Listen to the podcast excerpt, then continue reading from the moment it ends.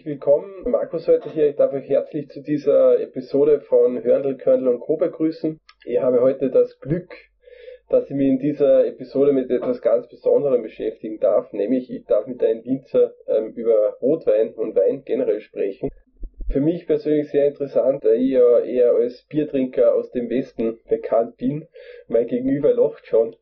Ähm, das wird heute sicher lustig und ich darf deshalb auch gleich ja, den Herrn begrüßen, der uns halt wirklich etwas über Rotwein erzählen und mich Biertrinker aus Salzburg da aufklären wird. Zwar darf ich Herr Schmidt begrüßen. Ja, hallo Servus Markus. Also freut mich wirklich sehr, dass ich dich heute ein bisschen in die Weinwelt einführen darf und ein bisschen was über Wein erzählen darf. Und ähm, der Bernhard ähm, ist eben Winzer, macht selbst Rotwein, Weißwein und was weiß ich noch alles dazu. Aber ich würde ihn einfach bitten, dass er selbst mal ganz kurz seinen Betrieb und seinen, sein Sortiment vorstellt. Sortiment ist eigentlich bei uns relativ breit gefächert. Also ich komme aus Kanuntum, ist ein Weinbaugebiet nördlich vom Neusiedler See und im Osten von Österreich. Also genau auf der anderen Seite von Markus. Wir haben quasi einen 4 Hektar Familienbetrieb, verkaufen alles ab Hof. Das heißt, die Leute kommen zu uns direkt am Hof, dann verkosten, kaufen und fahren wieder. Ja, wir machen eigentlich zu 60% Weißwein und zu 40% Rotwein. Ja, haben eigentlich sieben verschiedene weiße und acht verschiedene Rotweine im Sortiment. Dazu noch, wie es eigentlich üblich ist, ein Traubensaft, weiß und rot. Ein Frizzante ist quasi so ein, so ein Perlwein. Und noch weitere Produkte, quasi einen fertig abgefüllten Spritzer. Das ist quasi jetzt so der Corona-Trend, wird irrsinnig gut angenommen. Das war's dann eigentlich eh soweit von meiner Seite. Ja, also und freut, freut uns auf alle Fälle, dass du heute eben mitmachst mit uns Jetzt sitzen wir zwei uns da gegenüber, ist ein ganz Bild, gutes Bild. Ich habe mir vorher schon unter den bösen Blicken von Bernhard äh, Bier eingeschenkt. Werd dann aber heute wahrscheinlich auch noch auf den Wein umschwenken. Der Bernhard hat jetzt einen, einen super Wein mitgebracht. Bin überzeugt, der ist super. Hat sich da ein, ein Achtal genehmigt. Und jetzt frage ich einfach mal, Bernhard, was, was hast du heute Schönes dabei und was macht diesen super Wein aus? Ja, ich habe mir für dich quasi, weil du gesagt hast, du darfst gern quasi über Rotwein sprechen, habe ich mir gedacht, was nimmt man quasi als Einstieg für einen, was nicht wirklich ein blühender Rotweintrinker ist, war für mich dann eigentlich relativ schnell klar. Wir sprechen heute ein bisschen über den Pinot, weil der Pinot ist eher fruchtigere Sorten, nicht so lange im Holz und kommt halt bei nicht wirklich vinophilen Weintrinker halt am ehesten an. Weil im Vergleich dazu, wenn man jetzt quasi einen Schwan, zwei Merlot, Cabernet Sauvignon hernehmen würde, das ist halt alles relativ sperrig, man braucht ein deftiges Essen dazu. Und ich glaube, da bleibst du dann doch zu gern beim Bier. Von dem her brauche ich da irgendwas fruchtig, lockeres, leichtes zum Einstieg. Ja, mitgebracht habe ich quasi einen Pinot. Und der Pinot stammt quasi eh aus Kanuntum, aus dem Ried Johannesberg und Hohenweg. Der eine liegt quasi im, im Gebiet Bruck an der Leiter, der andere in Höflein. Ja, wir haben quasi, wenn man sich jetzt die Farbe anschaut, vom Wein, ein mittleres Rubinrot mit zarten Purpurreflexen. Man muss jetzt dazu sagen, Pinot ist eine Sorte, was halt relativ fruchtig ist, dafür eigentlich fast keine Farbe hat. Aber ja, das ist quasi sortentypisch. Das muss man halt quasi so hinnehmen. Im Aroma zeigt sich der Wein offen, wie ich schon gesagt habe, fruchtig, mit würzigen Noten, noch Minzen, zwar rauchig und mit Fruchtnoten noch Kirsche. Und am Gaumen zeigt das sich der Wein quasi sehr straff, fest mit packender Stilistik. Jetzt möchte ich an der Stelle noch fragen. Also ich lese mir ja gerade sehr gespannt deine Weinbeschreibung durch. Da steht jetzt, im Aroma zeigt sich der Wein offen, fruchtig und mit würzigen Noten, wie du schon gesagt hast. Mit dem komme ich ja noch mit, gell? mit dem kann ich ja was anfangen. Aber jetzt steht da nach Minze, zart, rauchig und mit Fruchtnoten nach Kirsche. Jetzt, Bernhard, kennt man, kennt man sowas wirklich raus? Ja, man muss sich wirklich, wie so oft im Leben, man muss sich quasi wirklich beschäftigen damit. Das heißt, das ist wie wenn du du da Parfum oder durch den Kräutergarten durchgehst, ein paar Sachen riechst du sofort raus. Zum Beispiel, wenn du jetzt im Garten einen Lavendel hast, wirst du ihn am frühesten riechen. Und das andere zeigt sich halt nachher erst, wenn du dich damit auseinandersetzt, wenn du halt wirklich bewusst, du musst, Weinkosten ist, muss auch schon auch gelernt sein oder geübt werden, sagen wir so. Weil es gibt eigentlich quasi Vorgänge, wie man das richtig macht, dass man zuerst nur die Farbe beurteilt, dann halt generell in das Aussehen, dann kommt man weiter zur Nase, beurteilt dann wirklich rein nur die Nase und abschließend quasi kommt dann das Beste, der Schluck. Und da kostet man dann quasi, wie verhält er sich in der Mundfülle, am Gaumen, im Abgang. Und ja, da kann man halt dann charakterisieren, ist der Wein gut, ist der Wein nicht schlecht, halt nicht gut. Und ja, aber wie gesagt, das muss man einfach quasi üben oder irgendwo geführte Verkostungen einmal mitmachen. Da gibt's für uns eine ganz nette Forschungsweinkost. Da kann ich dir mal recht herzlich dazu einladen. Ja, das sage ich, das sag ich schon, aber was mich jetzt interessiert, gell. Also schau, jetzt, jetzt kommen wir wieder zu meinem Bier. Da ist Hopfen drinnen und da ist ein Gersten, also ein Holz drinnen. Und da äh, kann man halt die zwei Komponenten, ob das Bier jetzt eher süßlich oder ja nicht schmeckt, kann man ja kommen aus. So, jetzt muss ich aber einfach nochmal ganz böse fragen, Bernhard. Wo, woher kommt jetzt dein Minz- und zartig Rauchergeschmack bei, beim Pinot Noir in dem Fall? Ja, die Minze, kann man sagen, kommt eher aus der Traube noch raus. Wenn du quasi relativ fruchtige Sorten hast, kommt das schon aus der Traube rein. Und alles, was quasi irgendwie rauchig ist oder holzig, das macht man dann quasi über das übers Rotweinfass, quasi, dass du, du es dann im Fass lagerst, dass noch der Geschmack ist noch eine sekundäre Reifung und der entsteht quasi dann durchs Fass.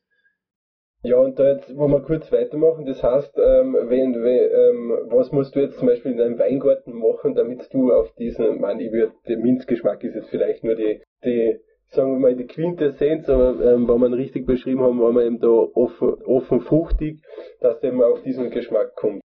Bärige Noten sind eh im Vordergrund, aber das ist einfach sortentypisch, das ist drin. Das ist wie wenn du einen Traubensaft isst oder wenn du jetzt eine Erdbeer isst, schmeckst du auch die Erdbeer. Und so hast du es quasi beim Wein auch. Wenn du den Wein dann verkostest und quasi dich wirklich konzentrierst, schmeckst du dann wirklich das raus. Und du kannst dann quasi entweder von relativ frischen Aromen sprechen, das heißt, wenn du wirklich eine, halt, wie wenn du gerade in der Kirschen reinbeißt, dass es halt wirklich so fruchtig ist, oder es gibt nur auch paar relativ reife Noten, wenn halt der Wein schon länger gelagert ist oder lang, lang im Holz war, dann entwickelt sich das Aroma immer. Deswegen hast du quasi auch im Bateau speziell Weine, die was wirklich erst noch 15 bis 20 Jahre trinkreif sind. Weil vorher ist einfach alles so unhomogen und halt noch so komplex, alles verschachtelt. Das muss sich erst alles zusammenfügen. Und da musst du halt den Wein auch hin und wieder die Zeit geben oder halt wissen, wann er wirklich trinkfertig ist. Und gerade halt wir Österreicher haben eher Stilistik, speziell beim Weißwein. Unsere Weine muss jung trinken und die sind halt auch nicht so lagerfähig. Also sie machen jung, sie sind wirklich sehr fruchtbetont, säurebetont und machen Spaß beim Trinken, auch für einen Biertrinker. Aber wenn ich dir jetzt quasi einen französischen Chardonnay gebe, der was quasi zwei Jahre im Paris gelegen ist, wirst du mich fragen. ich, ich werd, ich werd, ich werd sagen, na, das war super, das hat super geschmeckt. Na, was, ähm, was mir noch vielleicht, und es gibt ja immer diese, diese schönen, beim Wein, da schmeckt man sogar im Boden raus. Das heißt, da ist eigentlich dann, sagst du jetzt eher weniger dran, macht mehr die Sorte. Naja, das ist eher so eine Streitfrage. Da spricht man quasi immer vom Terroir. Und es gibt quasi Winzer, die, die halten da relativ viel drauf. Aber es ist eigentlich noch dadurch, dass ich kann nur beurteilen, wie es quasi bei uns zu Hause ist. Also, wenn du den Weingarten halt so bearbeitest, wie es gehört, wirst du immer das ausschmecken nach dem, was er schmecken soll die, was die Terroirpolitik hast eher in Frankreich, wo du dann sagst, der Weingarten ist quasi erste Lage Grand Cru und das wird immer erste Lage sein, immer der beste Weingarten, wurscht was kommt. Aber wie man mittlerweile auch schon mitkriegt aus der Forschung ist, mit der Klimaerwärmung macht er vom Weinbau auch nicht halt, dass quasi die Südhänge, was von der südlich exponierten Hänge, was früher wirklich die besten Lagen waren, werden mittlerweile schon zu warm. Das heißt, das Aroma kann sich dann gar nicht mehr so richtig entfalten, man kriegt relativ schlanke Weine, speziell in der Champagne haben sie jetzt mit Champagner Grundwein quasi ein Problem, weil der auch schon zu viel Zucker hat, dann zu viel Alkohol, zu wenig Säure. Und da muss man dann wirklich durch Managementmaßnahmen versuchen entgegenzuwirken. Und ja, es ist ein Produkt, was man quasi ganz Jahr begleiten muss. Und man kann es dann schon gezielt irgendwo hin entwickelt, auch durch einen Lesezeitpunkt, durch einen Erntezeitpunkt und auch durch sämtliche Maßnahmen im Keller kann man dann wirklich die Stilistik auch prägen. Äh, vielleicht nochmal kurz zur Erklärung ich bin ja mit dem Thema jetzt nicht ganz so vertraut wie du. Also der grundlegende Punkt, bei dem es im Wein immer geht, ist ja im Endeffekt Reife, Zucker und Säure, oder? Wenn ich das jetzt ganz richtig verstanden, zumindest zur Reife hin. Habe ich das jetzt richtig verstanden? Ja, Reife, Zucker, ja, im Prinzip machst du es schon sensorisch. Das heißt, du gehst wirklich dann jeden zweiten, dritten Tag durch deine Weingärten durch und verkostest die Trauben. Weil wenn das Grundprodukt schon noch nicht schmeckt oder wenn es nicht schmeckt, das ist noch nicht so, was sein kann oder wie es sein könnte oder sein sollte, hast entweder zwei Möglichkeiten. Du lässt das hängen oder du schneidest das ab. Aber normalerweise in der Regel lässt es dann eben noch hängen. Außer du hast halt andere Faktoren. Für den Sektgrundwein solltest du zum Beispiel nicht zu viel Zucker haben, weil du ja in der Flasche quasi noch noch die zweite Gärung brauchst. Aber sonst eigentlich hauptsächlich rein sensorisch. Also Zucker kann man zwar messen, aber was das bringt da nichts, wenn es süß ist und dann viel Alkohol hat und sonst nichts da ist. Also da muss man schauen. Genau, ist wie bei der Heuwerbung bei dir daheim. du kannst das groß auch nicht machen, wenn es zwei Zentimeter groß ist, halt hoch ist, es darf zwar schmecken, die Kühe hätten auch Freude, aber es ist halt noch nicht die richtige Futterration. Und so muss das dann quasi auch sein. Damit waren wir schon, also ich weiß ja dann auch von dir mittlerweile schon, dass ja Weinberg auch harte Arbeit ist. Barney, vielleicht kannst du es da wenig, also gibt's jetzt für, äh, keine Ahnung, äh, bleiben wir beim Pinot Noir oder ich hab da gerade einen Zweigel stehen zum Beispiel. Gibt's da jetzt spezielle Schnittmaßnahmen oder sonstiges, die auf irgendeine Sorten oder funktioniert das eigentlich für jede gleich? Nein, du hast schon zwischen den einzelnen Sorten, es gibt welche, die sagen quasi vom Wachstum her ein bisschen stärker, so wie der Sauvignon Blanc. Der gibt halt einfach Vollgas, der will wachsen, der sagt, ich bin da, ich bin geil. und ich gebe einfach Vollschub. Den muss quasi ein bisschen länger ausschneiden, dass sich die ganze Wuchskraft ein bisschen verteilt und dann tust du nachher durch Triebe entfernen quasi noch ein bisschen reduzieren oder halt Trauben überschneiden. Aber im Frühjahr gibt halt einfach Vollgas. Der schießt überall raus, wo er rausschießen kann. Und im Gegensatz der Pinot ist halt eher da der Schüchterne. der, also der den schneidet kürzer, aber er halt auch nicht so wachstumsstark ist.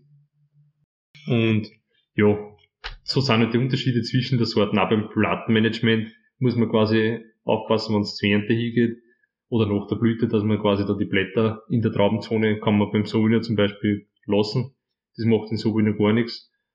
Und ja, deswegen muss man da schauen, zwischen die einzelnen Sorten schauen, differenzieren. Aber die Grundsache ist im Prinzip, kann man schon sagen, gleich. Man muss fast jeden Arbeitsschritt macht man bei jeder Sorte nur überall ein bisschen unterschiedlich, weil halt die Sorten entweder mehr will oder weniger will. Ja, die Rotweine müssen zum Beispiel eher frei hängen, dass sie mit der Sonne in Kontakt kommen, dass sie eine schönere Farbe entwickeln können. Welche Arbeitsschritte machst du im, also im Weingarten, wenn wir jetzt so einmal im Jahr durchgehen? Also im Prinzip können wir anfangen mit Winterschnitt, das heißt nach der Ernte wird quasi zurückgeschnitten auf zwei Fruchtrouten. Das zweijährige Holz wird weggeschnitten und einjähriges Holz bleibt, weil das ist quasi eben die Fruchtroute, was tragt. Nachher tut man quasi anbinden, das heißt die, die zwei Fruchtrouten werden quasi am Drahtrahmen niedergebunden, dass quasi eine schöne Standraumverteilung von den einzelnen Trieben sind. Muss mir jetzt helfen, Standraumverteilung. Alle 10 cm willst quasi haben, dass ein Trieb kommt aus der Fruchtroute. Und wenn du im Weingarten dann quasi durchgehst, dass du da eine schöne Verteilung hast, oder halt, dass die Laubwand gleichmäßig ist. Weil es bringt dir nichts, wenn alles zusammenhängt, weil dann hast du wieder quasi das Mikroklima, was nicht passt. Von dem her schaut man, dass man da ein bisschen ein System hineinbringt. Ja, nach dem Anbinden fängt der Weingarten dann eh schon zum Wachsen an. Das heißt, man muss nachher die Geiztriebe, Doppeltrieb wegnehmen. Und ja, wenn wir jetzt quasi dann ausgejätet haben, die Geiztriebe entfernt haben, dann fängt eigentlich dann erst Wachstum an exponentiell. Das heißt, du hast ja quasi einen Drahtrahmen und da musst du schauen, dass alle Triebe hineinwachsen.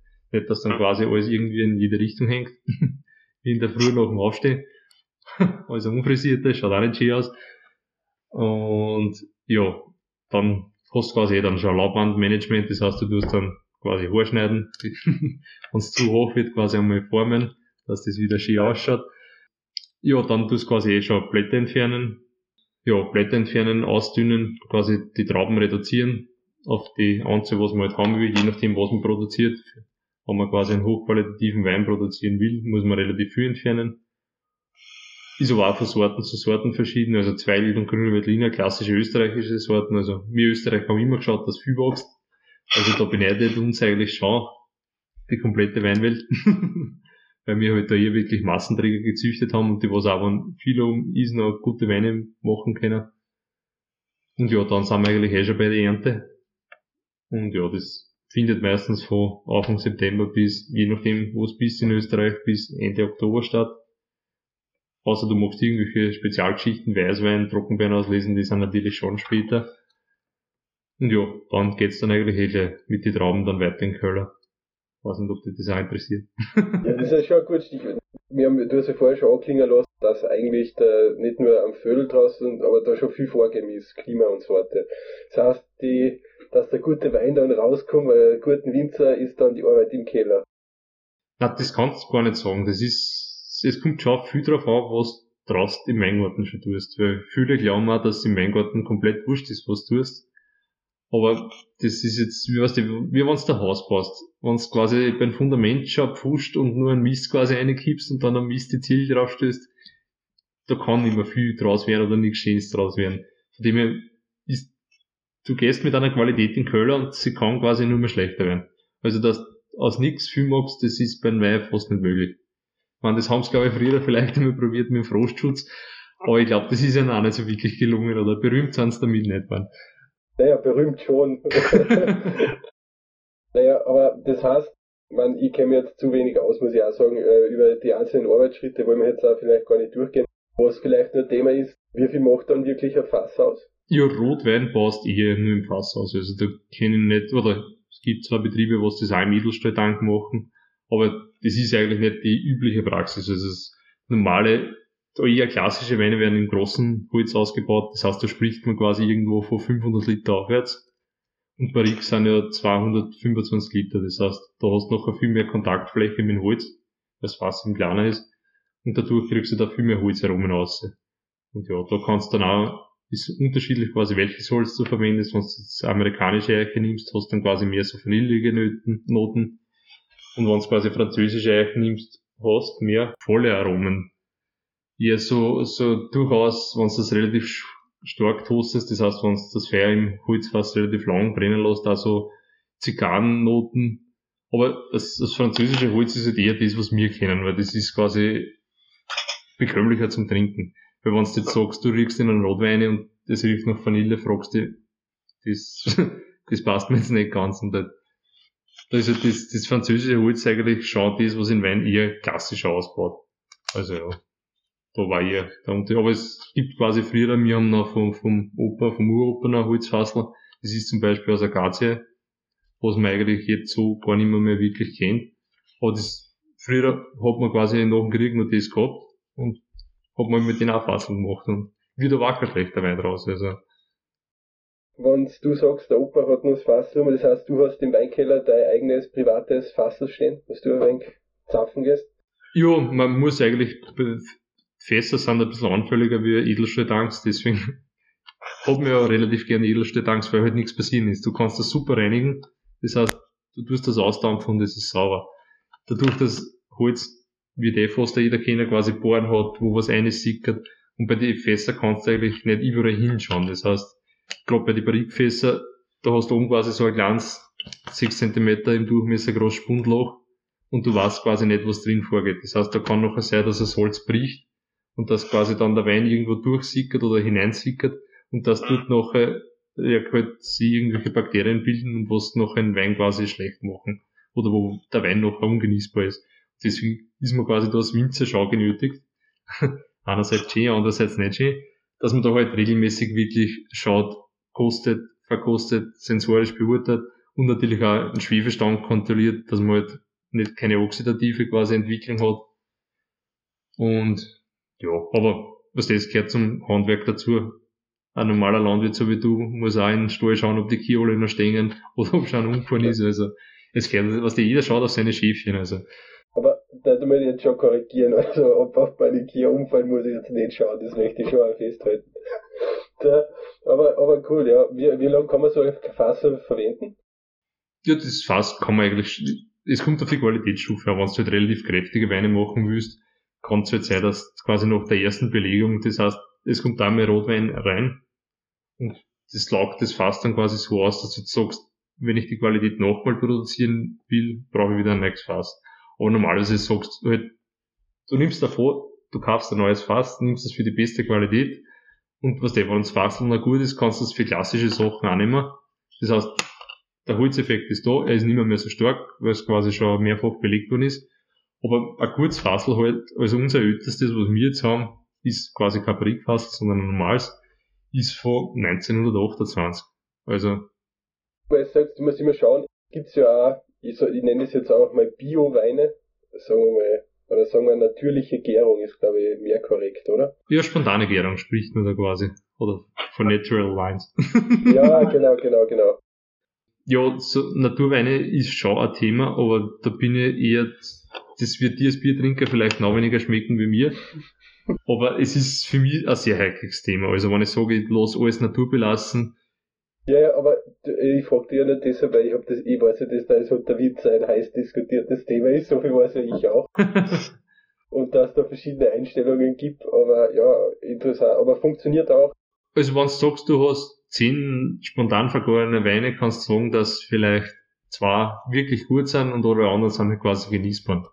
Weil du hast quasi zu Beginn der Gärung normalerweise tust du da Hefe dazugeben wie beim Bier, dass du jetzt sagst, die eine Kultur setzt sich quasi durch und die macht genau das, was sie will und was sie weiß, das tut. Und bei der Spontangärung hast du halt quasi die zehn Stämme drin und die tanzen da drin halt ein bisschen, haben einen kleinen Kirtag und halt, dass der, der was als erster aufgibt, da gibt's welche, die vertragen viel Alkohol, da gibt's welche, die vertragen weniger. Und jetzt, so stellt sich nachher das irgendwann eh wieder ein. Aber wenn du dann zu lang in irgendeinem Level hängst, dann kann es halt sein, dass nachher der Kirtag ein bisschen eskaliert und dass du halt dann alles, alles quasi ist oder halt, dass du das nicht genießen kannst. Ja, ich glaube, langsam müssen wir dann eh schon äh, zum Abschluss kommen. Vielleicht eine Frage, die, die, die interessiert mich brennend. Ja. Jetzt haben wir ja da Zeit angeguckt und du hast mir alles schön erklärt. Und mein Ziel ist natürlich jetzt, dass ich dann bei meinen Kollegen als Top-Weinkenner angeben kann. Ne? Das heißt, wie erkenne ich denn jetzt eigentlich einen guten Rotwein? Ja, beim Wein ist es eigentlich immer relativ einfach. Also du kosten musst dem, das ist klar. Also, die müssen schon bewusst sein, dass du, wenn du jetzt zum Benny gehst oder zum Aldi gehst oder zum Hofer gehst und sagst, du nimmst jetzt das Tetrapackel, wird halt vielleicht doch nicht der beste Wein drin sein, wenn da der Liter irgendwo bei 50, 40 Cent liegt, ich weiß gar nicht. Aber sonst eigentlich kosten und man merkt eigentlich eh sofort, ob ein Wein gut ist oder nicht. Also da kann man gar nicht wirklich Tipps geben, weil jeder Mensch hat eigentlich dann eh für sich irgendwann Geschmack, wo er sagt, das schmeckt mir. Und da sind halt dann eher die Sortenunterschiede, was du sagen kannst, die schmeckt mir mehr, die schmeckt mir weniger. Oder von der Stilistik her, was dir da mehr gefällt, wenn mehr Holz ist, weniger Holz. Aber, was die, gut, es gibt viele Weine. Also ich habe schon gute Weine getrunken, wo die Flaschen 400, 500 Euro kosten, wo ich gesagt habe, ja, kann schon gut sein, es können alle sagen, er ist gut, aber er schmeckt mir nicht. Weil für mich muss ein, ist ein Wein ein Genussmittel und wenn ich trinken würde, ein Spaß haben. Das heißt, wir sitzen miteinander, trinken zwei, drei Bouteillen und sagen, es war schön oben, geschmeckt hat und am nächsten Tag haben wir keinen Schäl Also, das ist, ist für mich ein guter Wein. Es bringt mir nichts, wenn ich jetzt sage, ich nehme da irgendeinen Natural Wein von Kasachstan, den was bloß Appert irgendwo dahertreten haben. Und am nächsten Tag glauben wir, dass wir irgendwo dann Zug liegen. Das ist zwar schön gewesen für den Moment, dass wir da quasi irgendwas Ausgefallenes trinken, was man sonst nicht trinkt. Aber es ist für mich dann nicht der Genuss da. Ich meine, der Genuss war vielleicht schon da, aber halt den nächsten Tag da ich halt auch hin und wieder gegen genießen. Alles klar, damit hast du eigentlich schon ein super Stichwort geliefert. Wir werden jetzt auch noch ein bisschen was von deinem Wein genießen. Bernhard, ich bedanke mich fürs Gespräch und sage in der Hinsicht Prost. Prost.